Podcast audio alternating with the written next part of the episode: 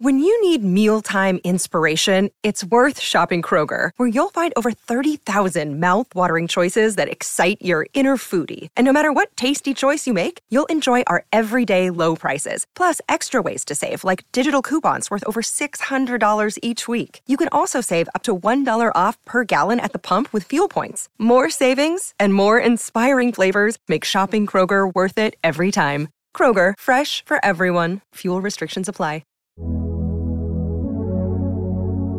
Henley Mortgage Fund. $1,000 a month off your home loan for 2 years. All backed by Henley's $7 billion parent company. Australia versus the West Indies on SEN Test Cricket. Test Cricket.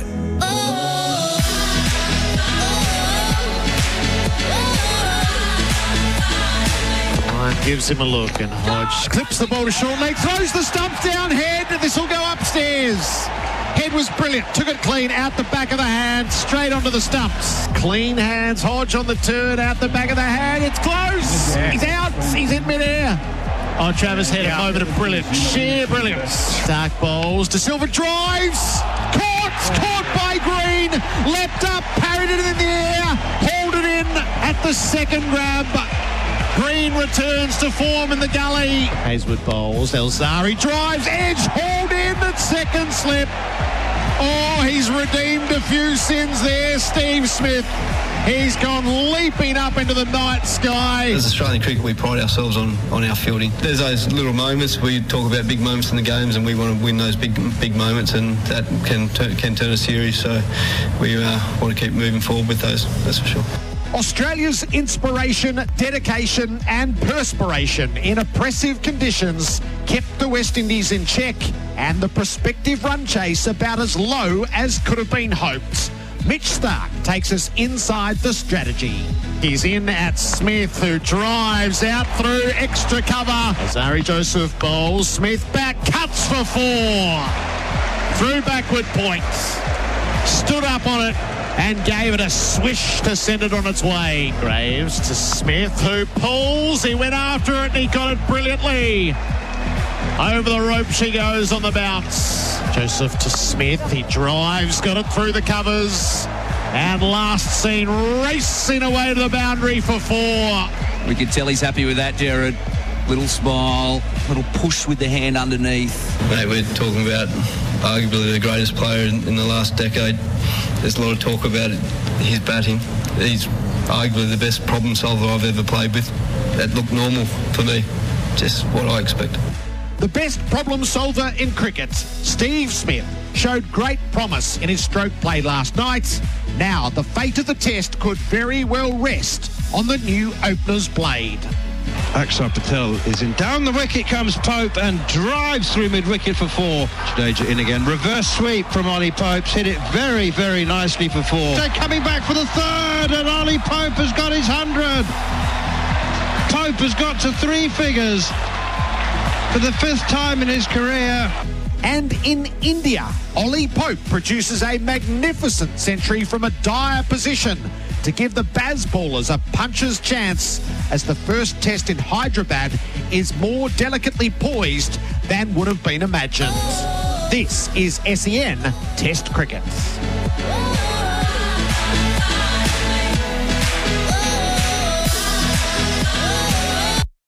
Live across Australia and around the world, welcome to SEN Test Cricket. There are three factors in today's play. Australia needs 156 runs to win. The West Indies need 8 wickets. And the Brisbane weather. And when the thunderclap just before 7 a.m. this morning, it was a rude wake-up. It has poured rain this morning, but it's cleared this afternoon. We're being favoured by the hours of play. It's a bit foreboding. Don't look at the forecasts too closely. Just cross your fingers. There's 6 sessions left in this test match. Australia probably needs, well, both teams probably need 2 of them to be played in full. 2 for 60 when play resumes. Steve Smith is 33 and Cam Green is 9. We are on schedule for the first ball at 2 o'clock as matters stand. SEN Test Cricket for Host Plus and Henley Holmes. Build with confidence. Damien Fleming, welcome. Yeah, welcome, Jared. Listeners, had 2 cracking days previous to this. Come on, don't let us down. Yeah, there are so many possibilities. It's good play. Swinging conditions. There's still enough green grass to move the ball around. And then that question you were talking about all last night, you know, Smithy's on his way to consolidate himself. Still questions about the big man, Cam Green. Rich storylines ahead of us and all sorts of possibilities still. Ian Healy, hello. Good afternoon, Jerry. All we want are words of reassurance. Are we going to be okay? Well, yes. Okay. But you're right. It did rain hard this morning, didn't it? Oh, my goodness. Flemo didn't even hear it. No. But, yeah, it was hard. I don't live far from the city. I couldn't see the city. And but the outfield looks fantastic. The teams have both got their equipment out here ready to warm up as per normal, and it'll be on. And a big pile. I have looked at the bomb.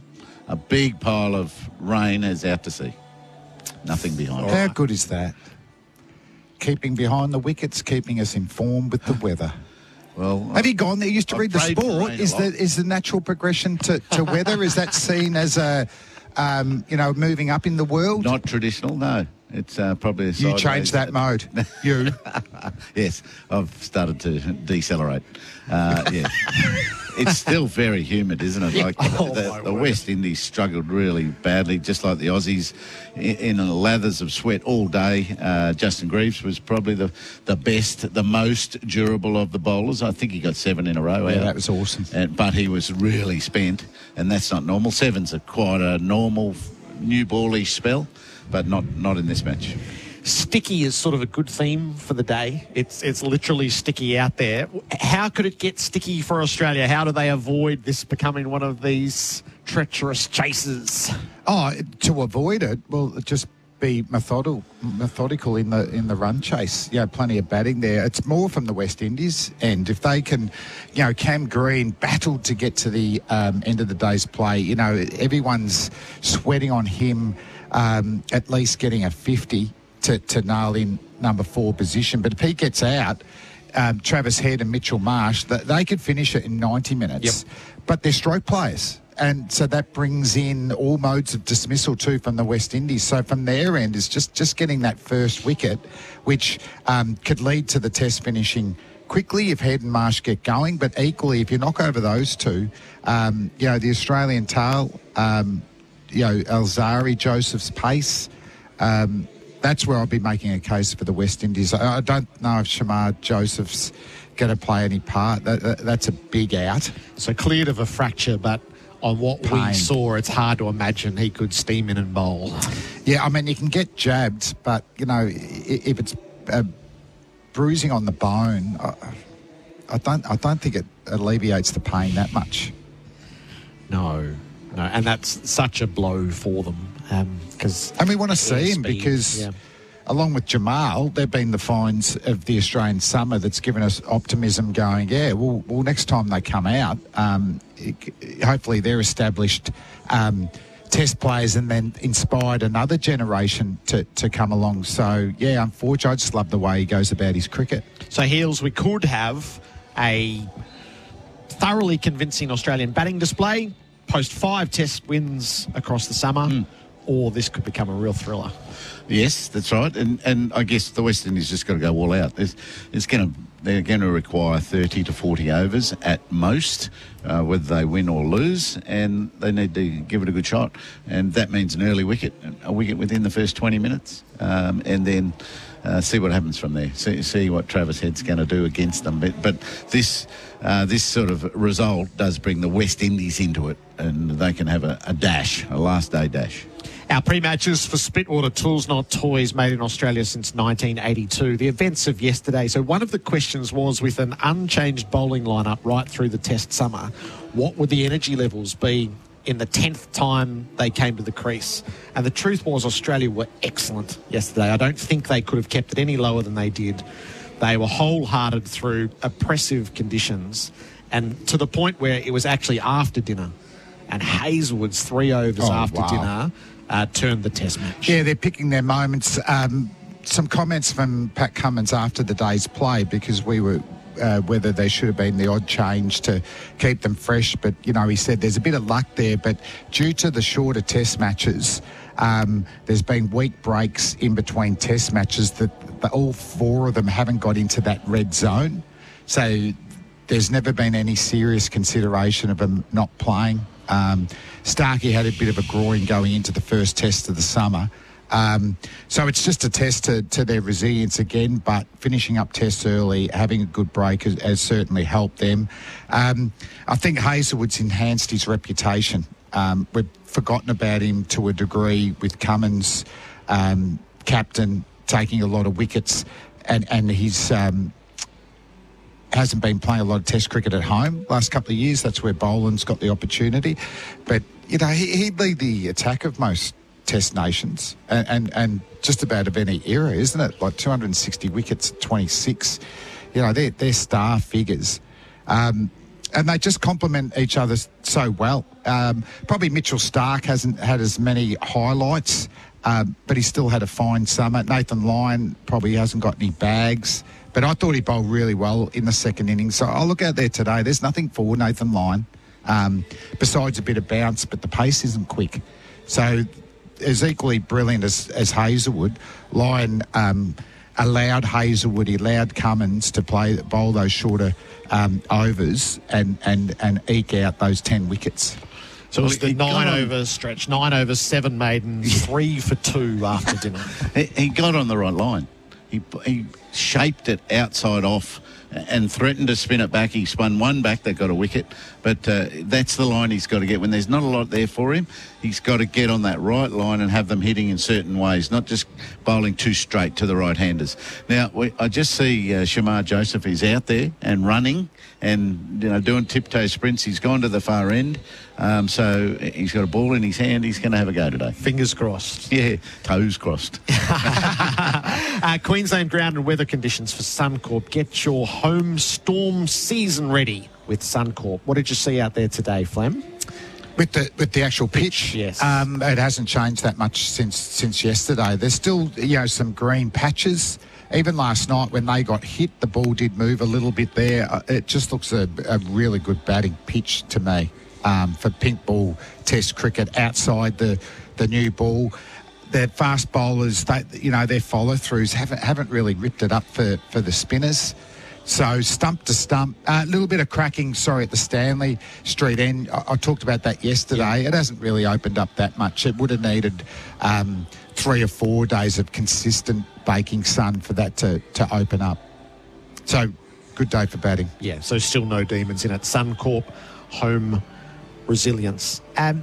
The summer has been a tale of teams that have loomed Challenge Australia and not quite known how to get it done. Is that what we saw with the West Indies yesterday, separate to the quality of Australia's bowling? Yes, it is. The best batting in their tail has been attack, and they just forgot to attack. You can't tell me there was only 9 runs worth of scoring shots in 11 overs. You know, after tea, it was Hazelwood and Lyon, and they just totally went into the shell and maybe tried to dig in and thought that was the best way to keep them out here a long time and the runs will come eventually. Well, they didn't. I mean, this Australian attack loves that. They can toil against that very effectively. So, yeah, I think they did tighten up, lost their mindset.